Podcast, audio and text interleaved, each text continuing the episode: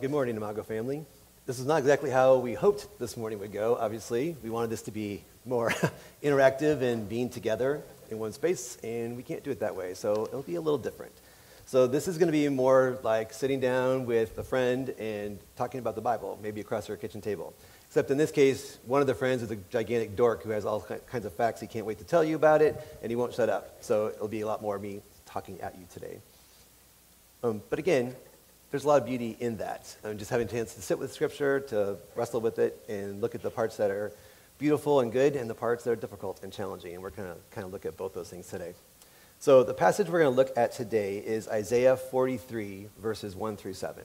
So if you have a Bible close by and you want to grab that, or if you want to pull it up on your phone, you know, whatever, so you can kind of have the text in front of you, that will probably help as we go through this. Because again, it's going to be a little different. Instead of having one big topic and pulling from lots of places, we're really just going to sit with this one passage. We're just going to spend time and just go through verse by verse and kind of look at what it has to say and get some background from it and see what the Spirit brings to mind as we look at these different verses. So one of the reasons that we're doing that, I'm going to give you some time again to find that in Isaiah 43, 1 through 7. Um, one of the reasons we're doing that is we're looking at the lectionary this month, um, the month of January. And it's kind of tied to the whole idea of the um, church year. And the way that works is, um, for many, many years, there has been a plan kind of that the church used. And they would call it the lectionary. The actual translation just means like a public worship or a way, order of service, a way to do things. There's a little more poetic translation that I love that's just work of the people. And the idea that this is just how you do things together. So in the earliest church, they just followed the festivals that were in Scripture. So they would um, celebrate the, fast, the Passover together. They would do the Feast of Weeks or the Feast of Booths. They would do those things together. And then as they continued, they added more festivals, they added more traditions, more rituals. And so around um, 745 or so in France and Germany, church leaders started to actually put those into books and give people actual playbooks and say, here are some things that you can use in your church service. Um, and it became a liturgy, and it grew and expanded, and different uh, leaders would add to it and change it and revise it. And part of that is the lectionary. Now, the lectionary is just a list of scripture, Bible passages that are read on a certain Sunday uh, all throughout the year. So there's a gospel, there's an Old Testament reading, New Testament reading, and a psalm every week. And what's interesting about that, and honestly, it's one of the things that, one of the reasons that Imago does the liturgical calendar, is that it connects you with churches all over the world. So this Sunday, there are churches all over the world that are looking at this passage in Isaiah. There are churches all over that are thinking about these same things we're going to be thinking about. And there's a beautiful connection with that. I mean, Imago, we're interdenominational, so we pull from lots of different places. We don't have our own denomination. So it's easy to start to feel like an island sometimes. So it's good to be reminded that we're connected to the people of God all over the world. And lectionary is just one way that we do that. And the church calendar does that same thing. It just gives us seasons throughout the year Advent and Lent and Epiphany, which we're in right now um, even ordinary time, which is one of my favorites, where it just gives us space to um, sit and think. It gives us some structure, some seasons to our life as a church family, just like the natural world gives us seasons to rest and recoup and grow. So we're going to look at that. So again, today we're looking at Isaiah 43, 1 through 7, and I'll be reading from the New Century Version. And this is what it says. Now, this is what the Lord says He created you, people of Jacob. He formed you, people of Israel. He says, Don't be afraid, because I have saved you. I have called you by name, and you are mine. When you pass through the waters, I will be with you. When you cross rivers, you will not drown. When you walk through fire, you will not be burned, nor will the flames hurt you. This is because I, the Lord, am your God, the Holy One of Israel, your Savior. I gave Egypt to pay for you, and I gave Cush and Seba to make you mine. Because you are precious to me, because I give you honor and love you, I will give other people in your place I will give other nations to save your life. Don't be afraid, because I am with you.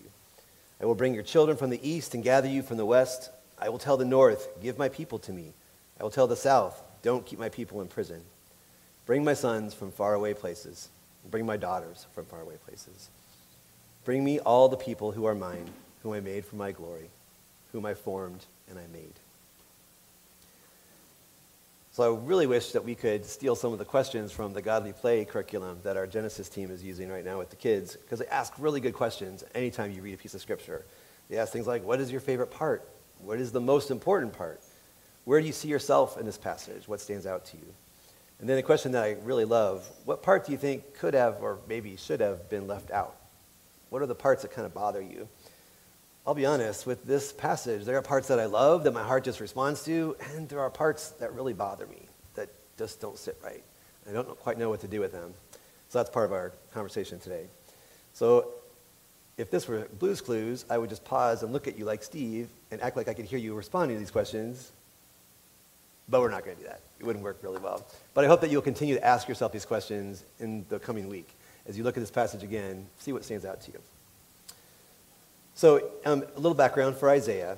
So, Isaiah was one of the prophets in the Old Testament, and we often think about the prophets as crabby old men who would come in and yell at a king, tell him that they was messing everything up, and then storm out again. And it's not too far off, actually. But what the prophets were always doing is speaking against a system, speaking against a system of corruption that was taking advantage of people, um, something we can sort of relate to today. And that's what Isaiah was doing. So, the really fast, short version of the history behind what Isaiah was doing is um, he is speaking to the people of Israel in a time when there was great corruption. Now, a lot of times they feel like Isaiah, many scholars feel like Isaiah should actually be split into three different parts. So the first part of Isaiah is chapters 1 through 39. They call it First Isaiah. That was happening during a time when um, Israel was struggling with the world, and King Ahab in Judah was worried about being taken over. And so at that time, Assyria was a major power in the world. They had a lot of force, a lot of strength. And so, even though his own people kept telling him not to, the king went to Assyria and said, We need your help. We need some support from you. And so, Assyria was happy to do that. They sent soldiers to support them. And then, through the course of things, then Judah became a vassal of Assyria. They became part of their property. They had to follow their rules and they had to worship their gods. And that was what Isaiah was speaking into. He was seeing this happening and that's where he was speaking against it. So the first part of Isaiah is a lot of fire and brimstone and condemnation, calling out the people and saying, what you're doing is wrong, and sharing that harsh message, but true message of what was going on. Now, in 2nd Isaiah, that would be, um, scholars consider chapters 40 through about 55 to be 2nd Isaiah. Now, this was written at a different time, much later. This is after the people have already been taken into exile. They're being held captive in Babylon they've been prisoners. And he's writing at this point when they've been in that situation for almost 50 years. Many people were born in that situation. They don't know anything else. That's the only life they know is captivity. Many scholars also feel like this wasn't probably the actual Isaiah writing this part. It was probably one of his followers because it was much later, but we don't know for sure. This message, though, is very different because in second Isaiah, in this section of the book, he is speaking words of comfort reassurance. He's promising the people, things are hard and I'm going to bring you home. So the tone is very different. So we're going to be looking kind of at the early part of this second Isaiah, the part we're looking at today. It's interesting, though, there's a, a turn in chapter 42, right before the part that we're going to read, that we just looked at. Um, there's a dip. It's been all reassurance and comfort um, and reassuring people. And then suddenly he's like, oh, yeah, but remember, you kind of did this to yourself you were blind to what God was saying to you, and that's what got you in the situation. Passages like that are tough because it's easy to overgeneralize. And I think what happens so often is we start to look, and every time there's a tragedy, a bad thing, we look for something that someone did wrong that caused that bad thing. And that is just not how it happens. There's plenty of hurt and pain and disaster in the world that is not caused by anything. It's also true, though, that we mess up. We sin, we make mistakes, we hurt people, out of fear, out of jealousy, out of um, just so many reasons why. But we all know that we do that. And when we sin and we hurt people, there are consequences. And it's foolish for us to pretend that they're not. And so in this one, when he's calling the people out, it's a good reminder for us too that when we mess up, we need people that can speak into our lives that way too, that can say, You're messing up. You need to change what you're doing. And it's not out of um, just judging us, but it's, is usually out of love, out of care for us, out of concern. And that was kind of the tone in here. But again, he goes there and then he switches back in the verses that we're looking at. He's comforting them. So really, we just want to think about who is the audience? Who is Isaiah talking to? And he's talking to people that are hurting. He's talking to people who have been lost for a really long time, who are suffering, who are facing problems that seem so big that no one person, it seems, can make a difference against them. So into this situation, Isaiah starts to speak. In verse um, 1 in chapter 43, he says, Now this is what the Lord says. And a lot of translations say, But this is what the Lord says. He's really setting up a contrast between what's been happening before, which is you made some bad choices that got you here, but we're moving forward. This is something new. This is where I reassure you and remind you of how much I love you. Also, when it says, This is what the Lord says, that's a phrase that we see a lot in the prophets in the Old Testament. They use that specific language to signify that this is not me talking now, this is God talking. And you'll see that a lot when they're at the beginning of a statement, when they really want people to pay attention. They want to emphasize that. This is not their words, it's God's words. And so that's what Isaiah uses here. He moves on.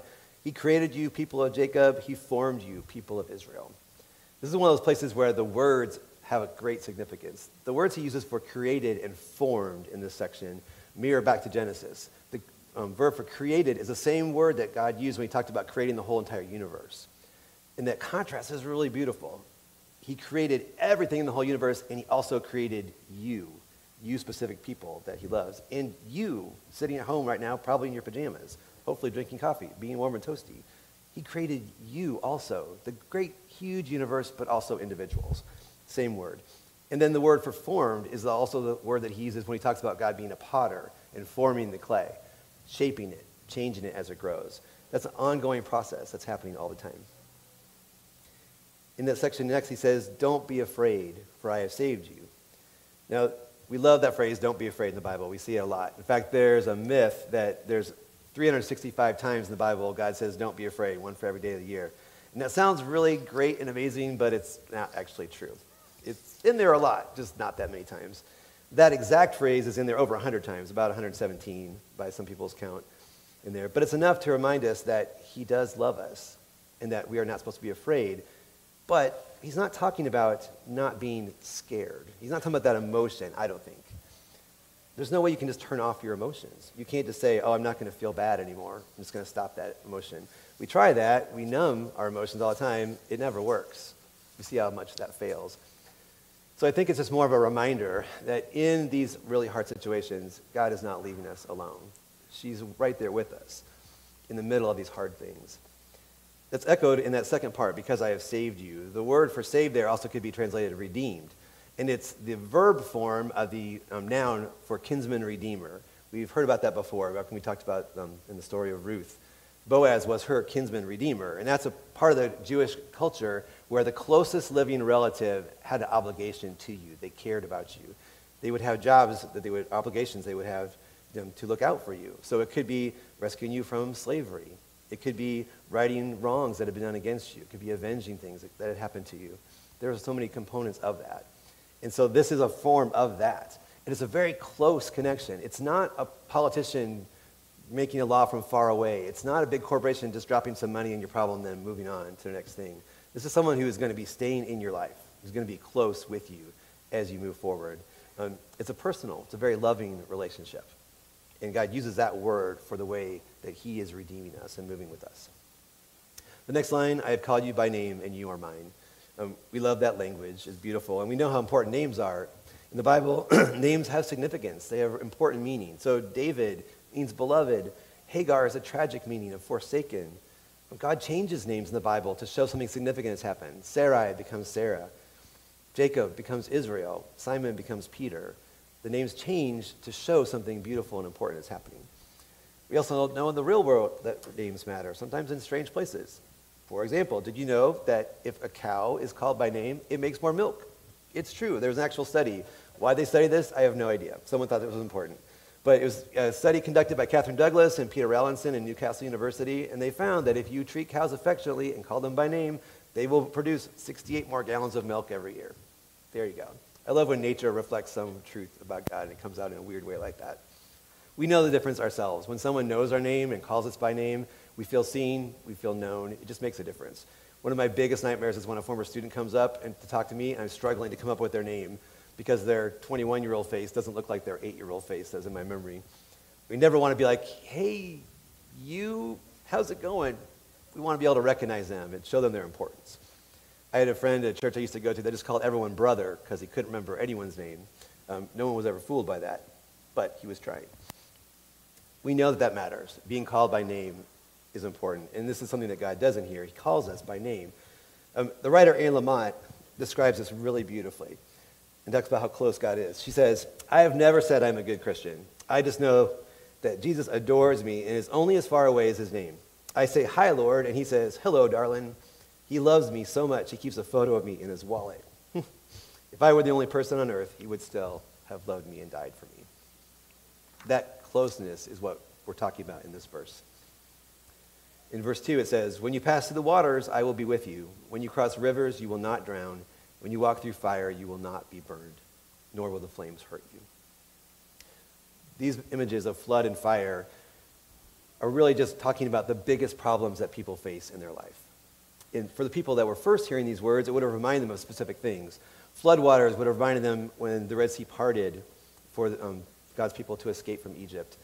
But also, at the end of their exile, when they'd wandered through the desert for years and years and they were about to enter the promised land, they had to cross the Jordan River, another body of water they had to move through. Like for us, we knew the ending. We're like, you're almost there. You're practically at home. Go, go, go. It's great. What are you worried about? But for the people at the time, they didn't know the ending. And it was a, another scary border they had to cross. They were entering a land full of enemies, people who wanted to take them down. It wasn't a peaceful crossing. Flames also would have reminded them of specific stories. They could have been thinking about Shadrach, Meshach, and Abednego in the fiery furnace. They could have been thinking about their beloved temple in Jerusalem being burned.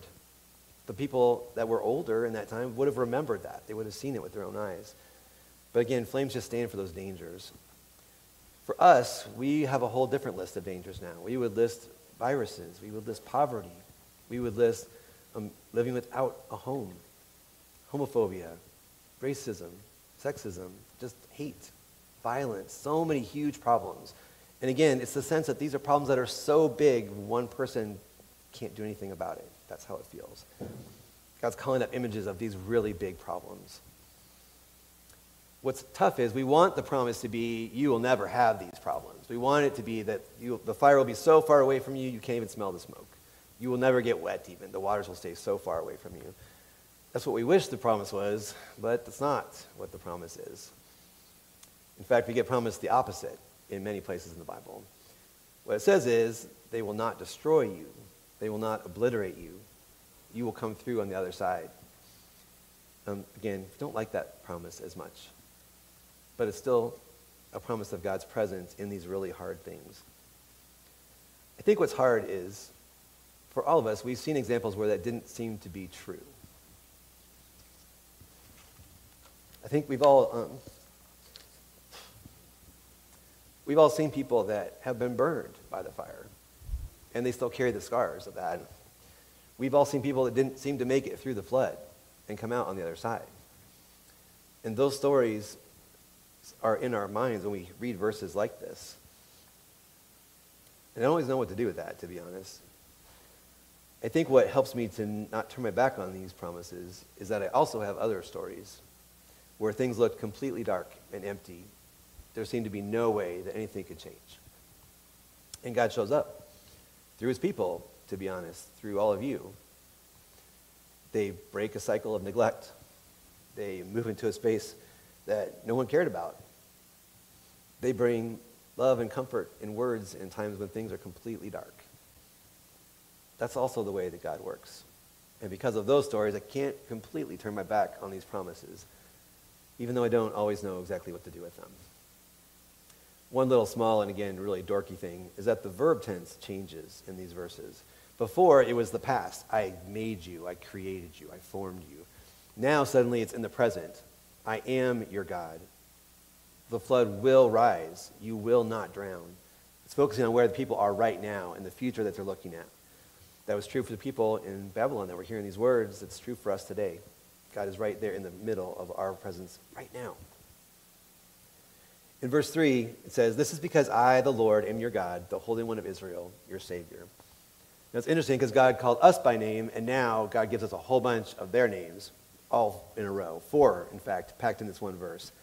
So here's some little God name trivia for you. So he starts with Yahweh, which is the holy name of God, the name that he used to reveal himself to Moses. And the next says, Your God, very personal and warm and close. The phrase, the Holy One of Israel, is found 30 times in the Bible, and 24 of them are found in the book of Isaiah. It's a phrase that he obviously liked.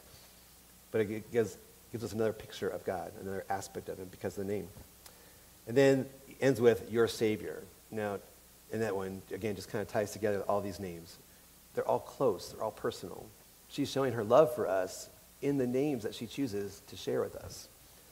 It's like the way that echoes the naming part from before. So the next verses are the ones that I'm struggling with. I gave Egypt to pay for you. I gave Cush and Seba to make you mine. Because you are precious to me, and because I give you honor and love you, I will give other people in your place. I will give other nations to save your life. These are hard. When I first read them, I just felt sick inside because it feels like when you first read it that God is trading one group of people for another, that He's giving up some people that He doesn't care about for special people that He loves more than anyone else. And honestly, these verses have been used that way over the course of history to justify a lot of terrible things, especially against people of color, because the nations that he speaks about in here are generally located in northern Africa. The thing is, there's always more than one way to look at these verses. And so as I was digging and researching and struggling and just trying to find something that didn't make me want to just chuck them all out, I found that there, even as back as far as the 13th century, there's a rabbi named David Kimhi who wrote about this verse in particular. And even then, he said that the way that these um, countries are described is actually talking more about a specific situation involving the people being rescued from Babylon, not a generalization that we should apply to the whole world in all times. The way that he explained it, the exile in Babylon ended when the Persian leader, Cyrus the Great, conquered Babylon and he allowed the Jews to return home. In fact, he supported them, he gave them money and resources so they could go do that. Now, at the same time, Persia was at war with other nations that included Egypt and Cush and Seba. He was um, Cyrus was trying to battle on all these fronts. He was distracted. They were pulling away his attention and resources. And so it could be that part of it was just like, oh, yeah, just go, go home. I've got other things to worry about. It could be that the way that the nations were raging against each other at that time, this big political scene that was going on, was the tools that God used to bring his people out of captivity and bring them home. I don't believe it was because he was throwing Egypt away. I don't believe because he didn't care about those other nations it definitely doesn't fit with what we see Jesus talk about later on when he loves all people all over the world. And we talk about there is no Jew or Gentile, that all are part of God's family.